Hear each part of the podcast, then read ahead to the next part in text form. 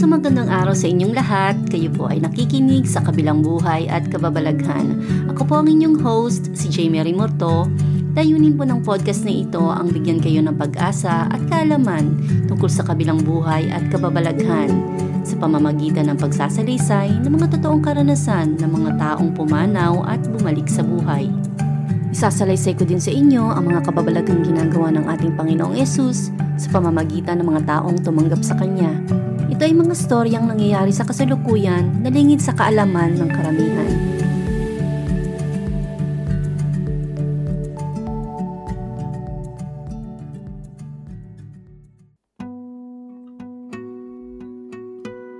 Magandang araw mga kapatid, malugod ko po kayong binabati sa ating show na sa kabilang buhay at kababalaghan.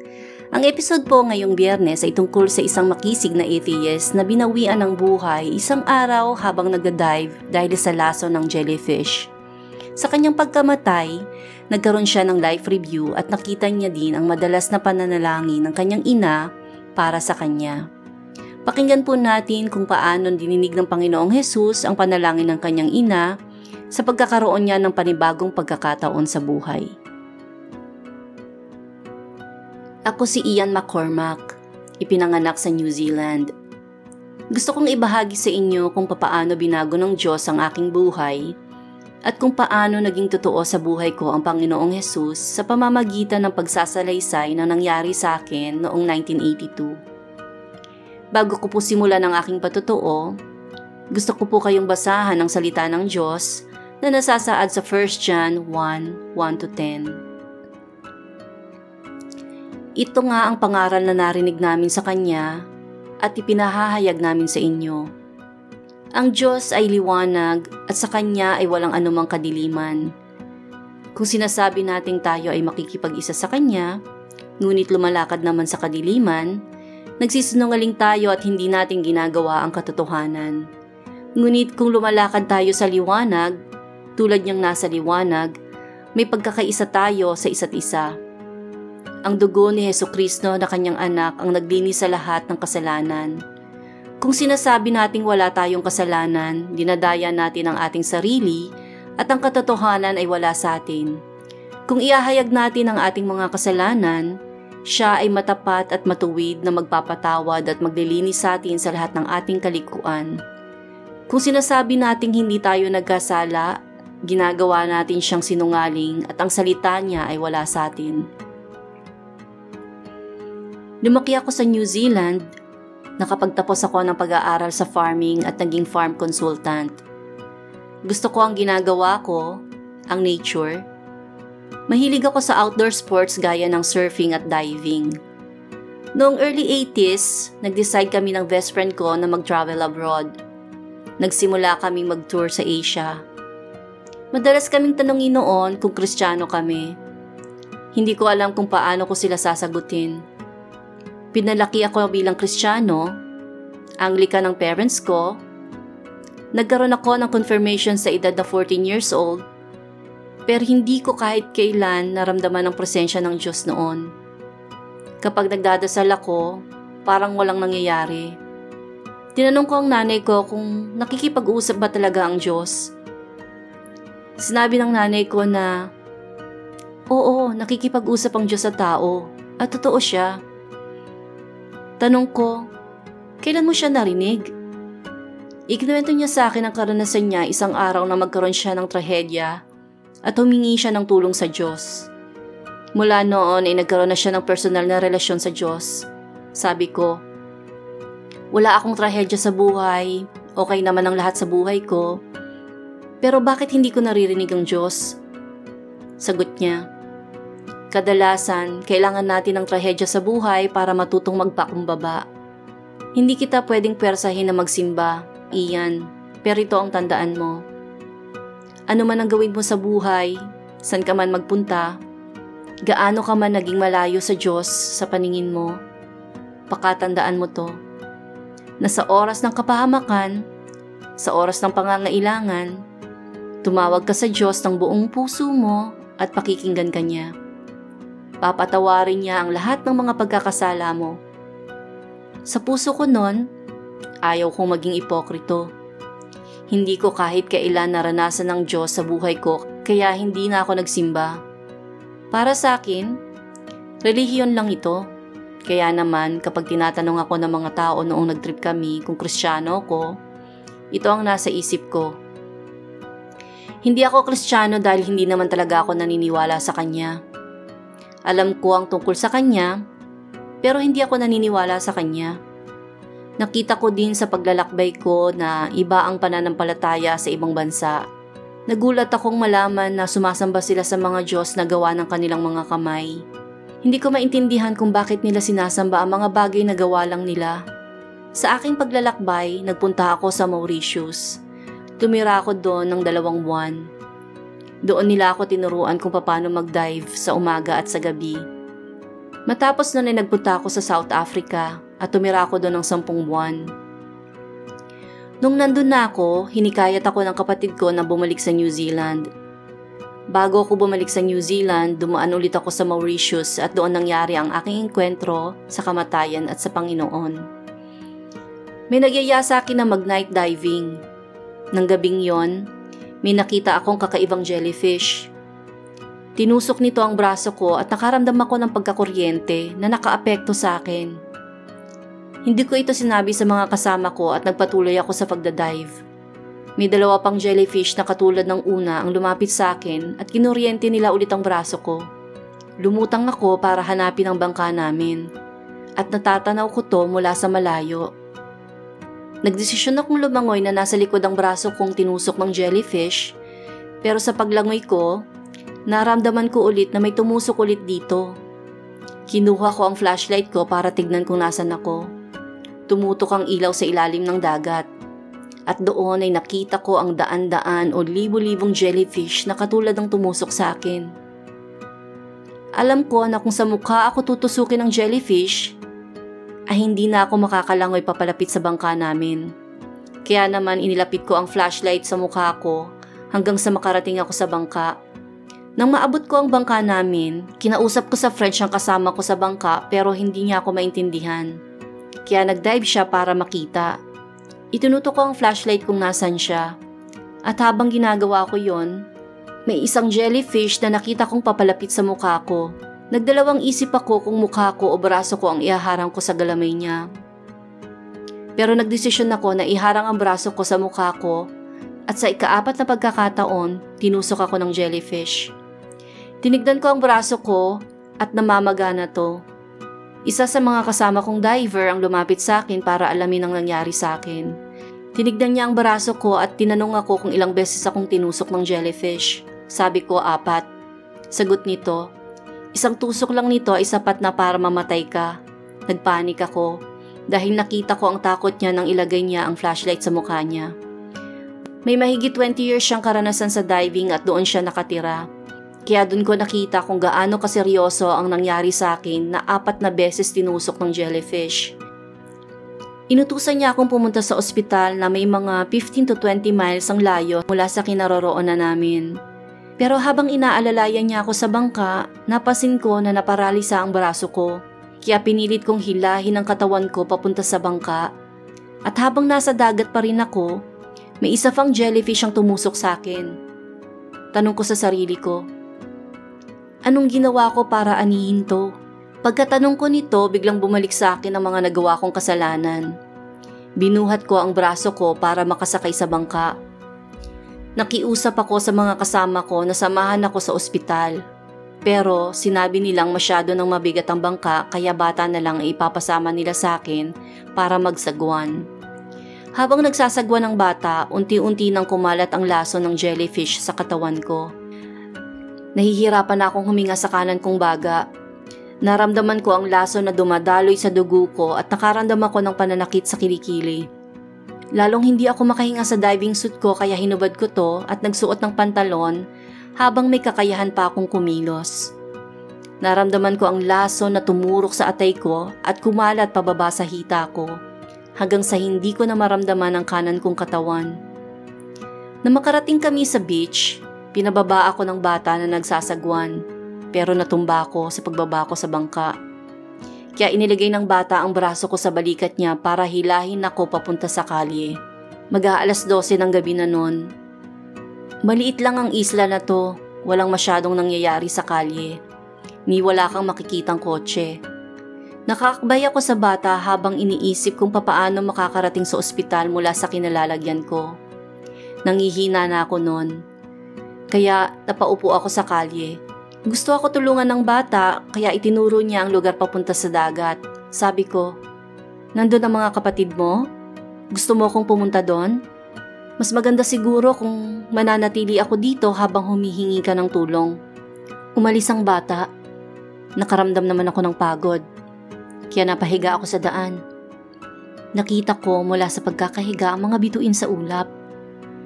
Sinabi ko sa sarili ko, kailangan ko ng matulog.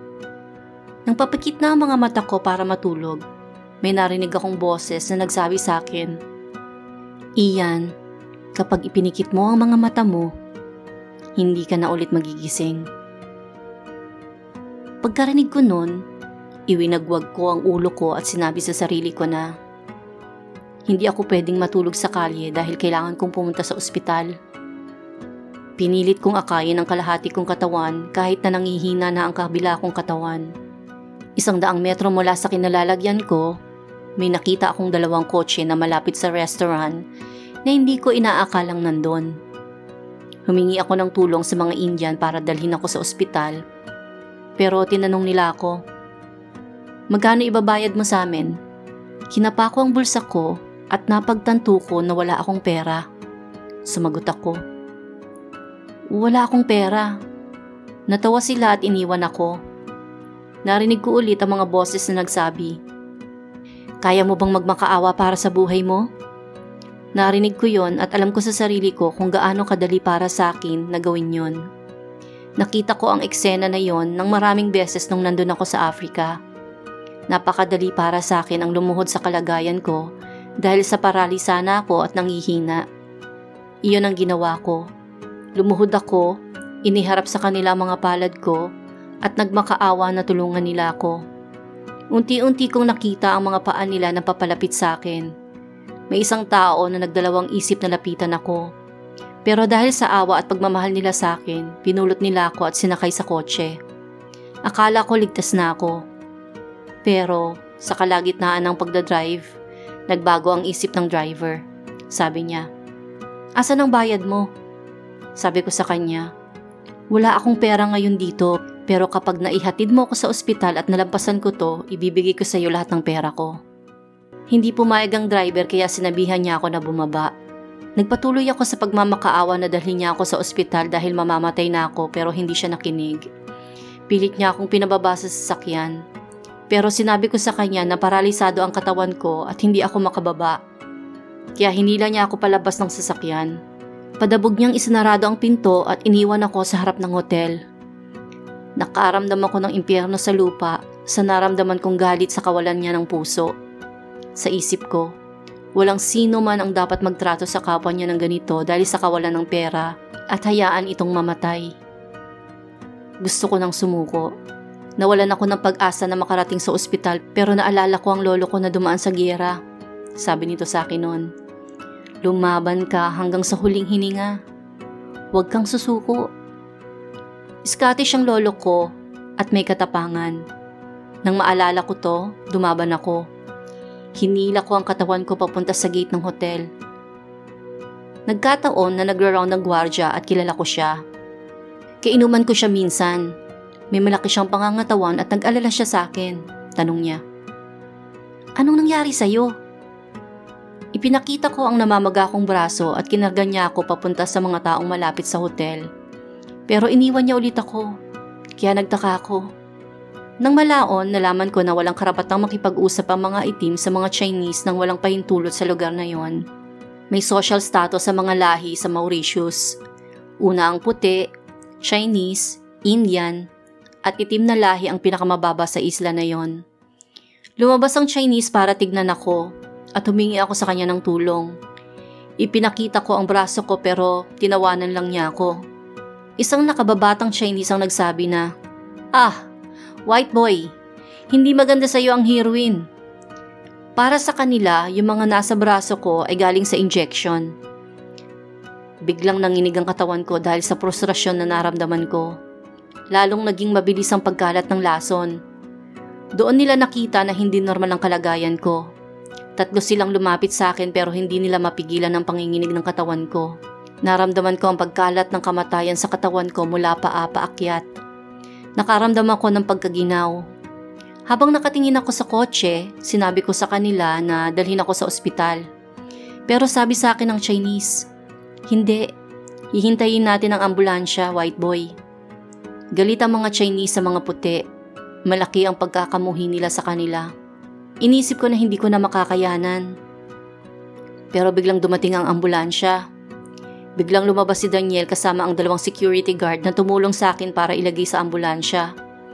Nalaman ko na dumiretso si Daniel sa girlfriend niya na nasa switchboard para humingi ng tulong sa ospital kaysa lumapit sa mga Chinese na nakaupo doon. French yung driver at nagpaikot-ikot siya sa roundabout na hindi kami nilalapitan. Pinilit kong huminga sa pagsipol. Nakita ito ni Daniel at sumipol siya ng napakalakas para kunin ang atensyon ng driver ng ambulansya. Nag-drive ito papunta sa amin at binuksan ang pinto. Napansin ko ang bulok na ambulansya na para sa mga itim. Sira-sira ang upuan sa harap. Inilagay nila ako sa stretcher at pinaandar ng driver ang ambulansya. Pinilit kong magising dahil alam kong mamamatay ako kung hindi. Na hindi nakatulong sa akin para pahintuin ang pagkalat ng lason paakyat sa ulo ko. Pinilit kong baguhin ang posisyon ng katawan ko dahil nararamdaman ko na ang lason na paakyat sa ulo ko. Biglang bigla ay may nakita akong batang lalaki na may blonde hair. Nakita ko ang mga pangyayari sa buhay ng batang to. Saka ko naisip na ako yung batang yon. Bumalik sa mga mata ko ang eksena sa buhay ko. Nakita ko ang mukha ng nanay ko at naalala ko lahat ng sinabi niya sa akin. Anak, gaano ka man naging malayo sa Diyos sa paningin mo, pakatandaan mo na sa oras ng kapahamakan, sa oras ng pangangailangan, Tumawag ka sa Diyos ng buo mong puso at pakikinggan ka niya. Patatawarin niya lahat ng mga kasalanan mo. Nalaman ko kalaunan na sa mga panahong iyon, nananaginip ng hindi maganda ang nanay ko. Napatay na daw ako at nasa ambulance. Nagigising siya sa madaling araw para ipanalangin ako. Narinig ng Diyos ang dasal ng nanay ko, pero hindi ako nito pwede isalba sa impyerno. Kailangan kong magdasal para sa sarili ko. Marami na akong napuntahang lugar. Iba't ibang Diyos ang nakita ko. Sino sa kanila ang tatawagin ko? Si Buddha? Si Krishna? Si Shiva? Sino sa kanila? Pero hindi sila ang nakita ko. Nakita ko ang nanay ko. At si Jesus ang sinasamba ng nanay ko. Ang Diyos ng mga Kristiyano. Sa tagal kong hindi nagsimba, hindi ko na alam kung ano at paano magdasal. Ano nga ba ang dapat kong ipagdasal sa oras ng kamatayan? Naalala ko ang dasal na ama namin. Iyon lang ang alam kong dasal ng mga Kristiyano. Gusto ko na sanang dasalin ito pero hindi ko maalala. Para bang binura ng lason ng lahat ng kaalaman ko. Nakakatakot ang nangyari sa akin.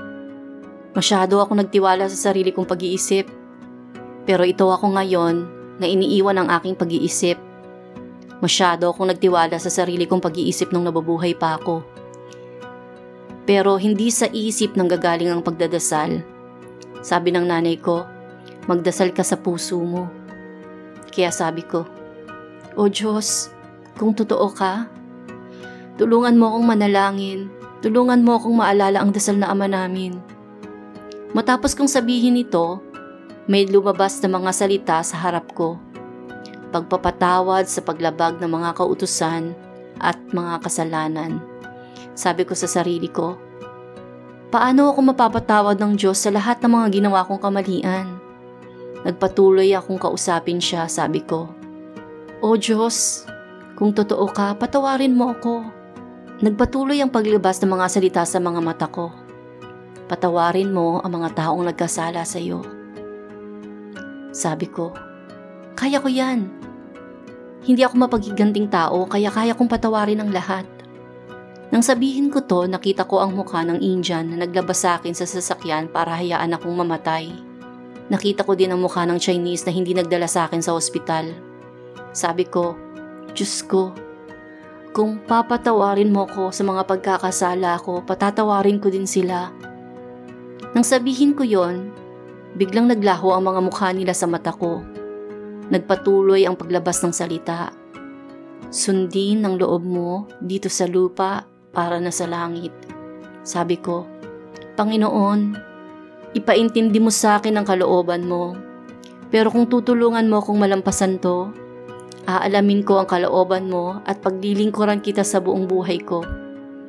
Matapos kong sabihin yon ay nakita ko ang kabuuan ng panalangin ko at doon ko din naintindihan kung ano talaga ang kahulugan nito. Ang dasal na paulit-ulit kong sinasabi noon na walang kahulugan para sa akin ay naramdaman at naintindihan ko sa oras na yon. Saka ko naisip na sa pagkakataong ito, ang espiritu ko ang nagdasal para sa akin, para sa kaligtasan ng kaluluwa ko. Nakaramdam ako ng kapayapaan matapos kong magdasal. Nakarating kami sa ospital. Isang batang doktor ang unang lumapit sa akin para tanungin ako ng mga bagay katulad ng kung ano ang pangalan ko. Pero hindi ko siya pinansin. Tinignan ko pa ang isang nakakatandang doktor. Pero hindi ako makakuha ng lakas para sabihin na bigyan niya ako ng antitoxin. May sulat sa papel na dumating sa doktor. Bigla siyang sumigaw at lumapit sa akin. Kumuha kayo ng antitoxin! Inasikaso nila ako at nilagyan ng antitoxin. Sinabi ng doktor na yun lang ang pwede nilang gawin sa pagkakataong iyon. Pinilit kong idilat ang mga mata ko sa pagkakataong iyon pero nabigo ako. Sa pagpikit ko, napunta ako sa ibang lugar. Ayokong mamatay. Kaya nilabanan ko ito ng buong lakas ko. Pero nang ipikit ko ang mga mata ko, iyon na ang katapusan ko. Sabi sa Ecclesiastes 12.7, Alalahanin mo siya bago manumbalik sa alabok ang ating katawang lupa at ang ating espiritu ay magbabalik sa Diyos na may bigay nito. Nagising ako sa isang napakadilim na lugar. Nakatayo ako doon na parang nagising mula sa masamang panaginip. Sabi ko sa sarili ko, Nasa na ang lahat? Tumingin ako sa paligid. Madilim. Hinanap ko ang light switch pero hindi ko makita. Kumilos ako para mga pa ng mga bagay sa paligid ko pero wala akong makapa. Sabi ko, hindi ko makita ang mga kamay ko sa harap ng mukha ko. Kinapa ko ang mukha ko pero tumagos ng ito sa likod. Hindi ko masalat ang sarili ko. Natakot ako. Doon ko natuklasan na hindi ako ang katawan kong lupa. Espiritu ako. Naintindihan ko ang sabi ng Diyos sa Biblia na, na siya ay espiritu at ginawa niya tayo ayon sa kanyang imahen. Namatay ang katawan kong lupa pero ito ako, buhay na buhay. Nakakatawang isipin na meron akong dating mga braso, binti at katawan pero hindi ko na ito ngayon mahawakan. At habang nakatayo ako doon sa kadiliman, nakaramdam ako ng takot at ginaw. Nakaramdam ako ng mga taong nakatingin sa akin. Pero hindi ko sila makita. Bigla ako nakarinig ng mga boses, sabi ng isa. Manahimik ka anak, huwag kang gumalaw, huwag kang magsalita, huwag mong guluhin ang kapayapaan namin. Sabi ko sa sarili ko, nasan ako? Pakiramdam ko dito ay impyerno. Huwag kayong maniwala sa mga nagsasabi sa inyo na magagawa ninyo ang lahat ng gusto nyo sa impyerno. Na ang kagustuhan lang ng Diyos ay pagbawalan tayo na huwag magkasala dahil ayaw niya tayong maging masaya. Wala ang katotohanan ng lahat ng to. Hindi mo gugustuhin mapunta sa impyerno. Wala kang pwedeng gawin dito. Wala din ditong oras. Yung mga taong nandun, hindi nila alam kung gaano na sila katagal doon. Kung 10 minutes, 10 years, 10,000 years. Wala silang alam. Katakot-takot ang lugar na to. Sabi ng Diyos, dalawa lang ang kaharian. Ang kaharian ng kadiliman na pinumunuan ni Satanas at ang kaharian ng liwanag. Ang impyerno ay nakalaan para sa mga anghel na nagrebelde sa langit. Hindi ito para sa mga tao. Ang lugar na to ay ang pinaka nakakatakot, pinaka-terrible at pinaka nakakakilabot na lugar na naranasan ko. Hindi ko hihilingin na mapunta doon kahit ang pinakamasama kong kaaway. Kung alam lang ng tao kung saan sila pwede mapunta, hindi nila gugustuhin na pumunta doon. Nandun ako at hindi ko alam kung papaano makakaalis doon. Nagdasal na ako pero hindi ko alam kung bakit nandun pa rin ako. Sumigaw ako sa Panginoon. Diyos ko, bakit ako nandito? Hindi ba humingi na ako sa iyo ng tawad? Bakit ako nandito? Biglang-bigla ay may ilaw na dumakip sa akin para kunin ako sa impyerno. Sobrang tuwa ako nang mangyari to. Kung hindi ako nagsisi sa mga kasalanan ko bago ako mamatay, hindi ako maliligtas sa impyerno. Hindi ka pwedeng magsisi sa mga kasalanan mo kapag patay ka na. Walang sinong nilalang ang pwedeng magdasal para maalis ang sarili nila sa impyerno. Kailangan nilang magsisi habang nabubuhay sila. Ang sabi sa Biblia, masikip ang daan tungo sa kalangitan at iyon ang nilusutan ko. Sa dulo ng ilaw na nakita ko ay ang may kapal na lumikha sa lahat. Habang paakyat ako, nakaramdam ako ng init at kapayapaan. Napakaliwanag ng ilaw. Ano itong ilaw na to? Sabi ko sa sarili ko. Habang nasa isip ko to, may narinig akong boses na pamilyar sa akin. Ito ang boses na narinig ko bago ako mamatay. Ito yung boses na nagturo sa akin ng ama namin Tinanong ako ng boses. Ian, gusto mo bang bumalik? Kung babalik ka sa lupa, kailangan mong ibahin ang paningin mo. Biglang lumitaw sa harap ko ang mga salita. Ang Diyos ay ilaw at sa Kanya ay walang kadiliman. Alam niya ang pangalan ko.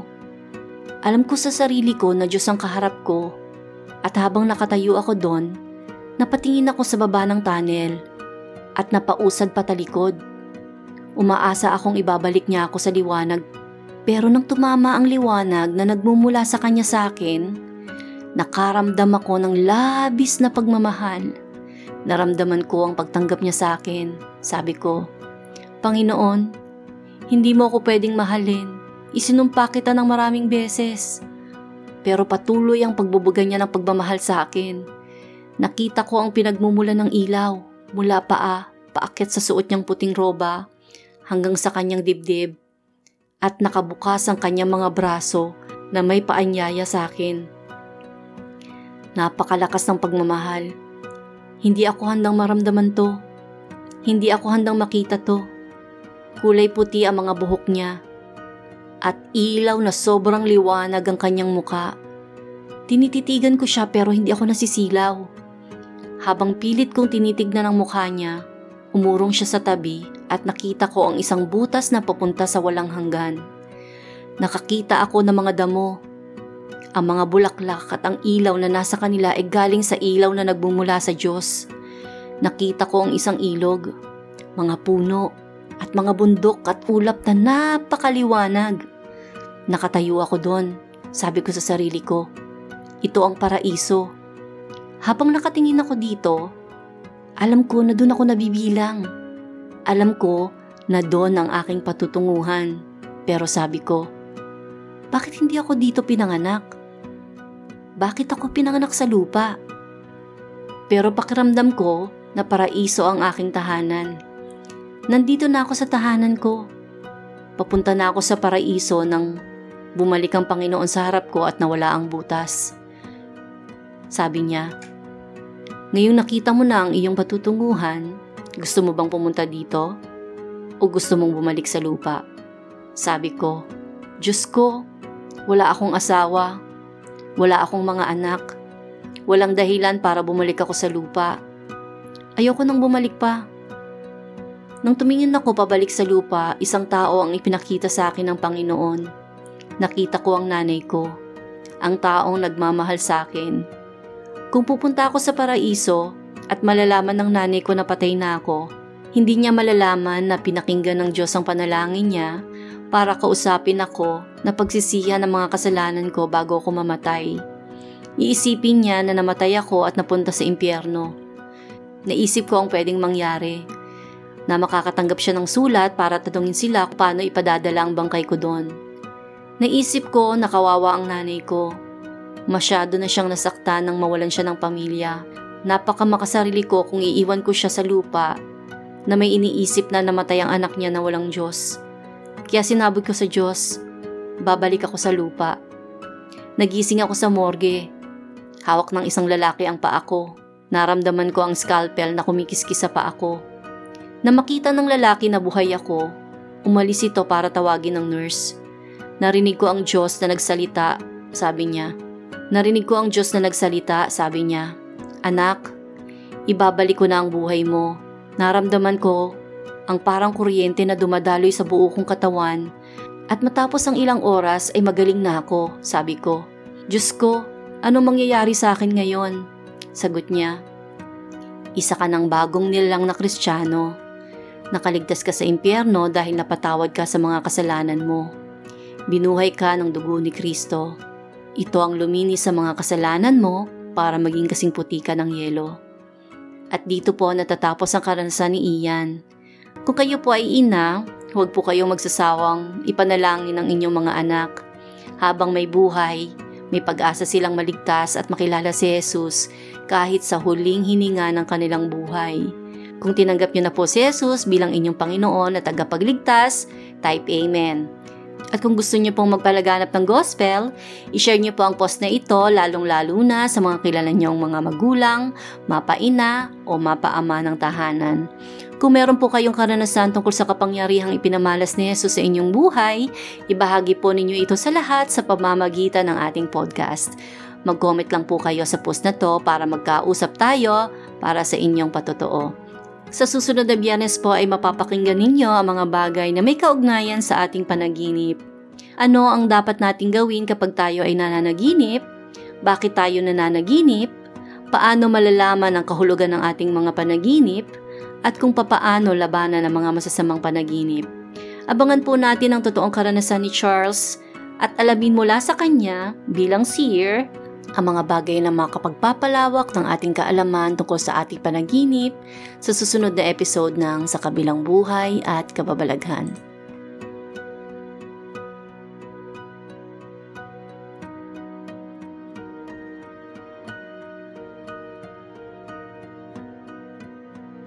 Ako po ang inyong host, si Jamie Remorto, na nagpapaalam sa inyong lahat at sa pangalan po ni Jesus, naway tumanim po sa puso at isip nyo ang mensahe ng podcast na ito dahil hindi natin hawak ang ating buhay. Kapag binawi po ito, siguraduhin po natin na ang pinili natin na makasama ay ang ating Panginoong Jesus. Hanggang sa susunod na linggo, Shalom.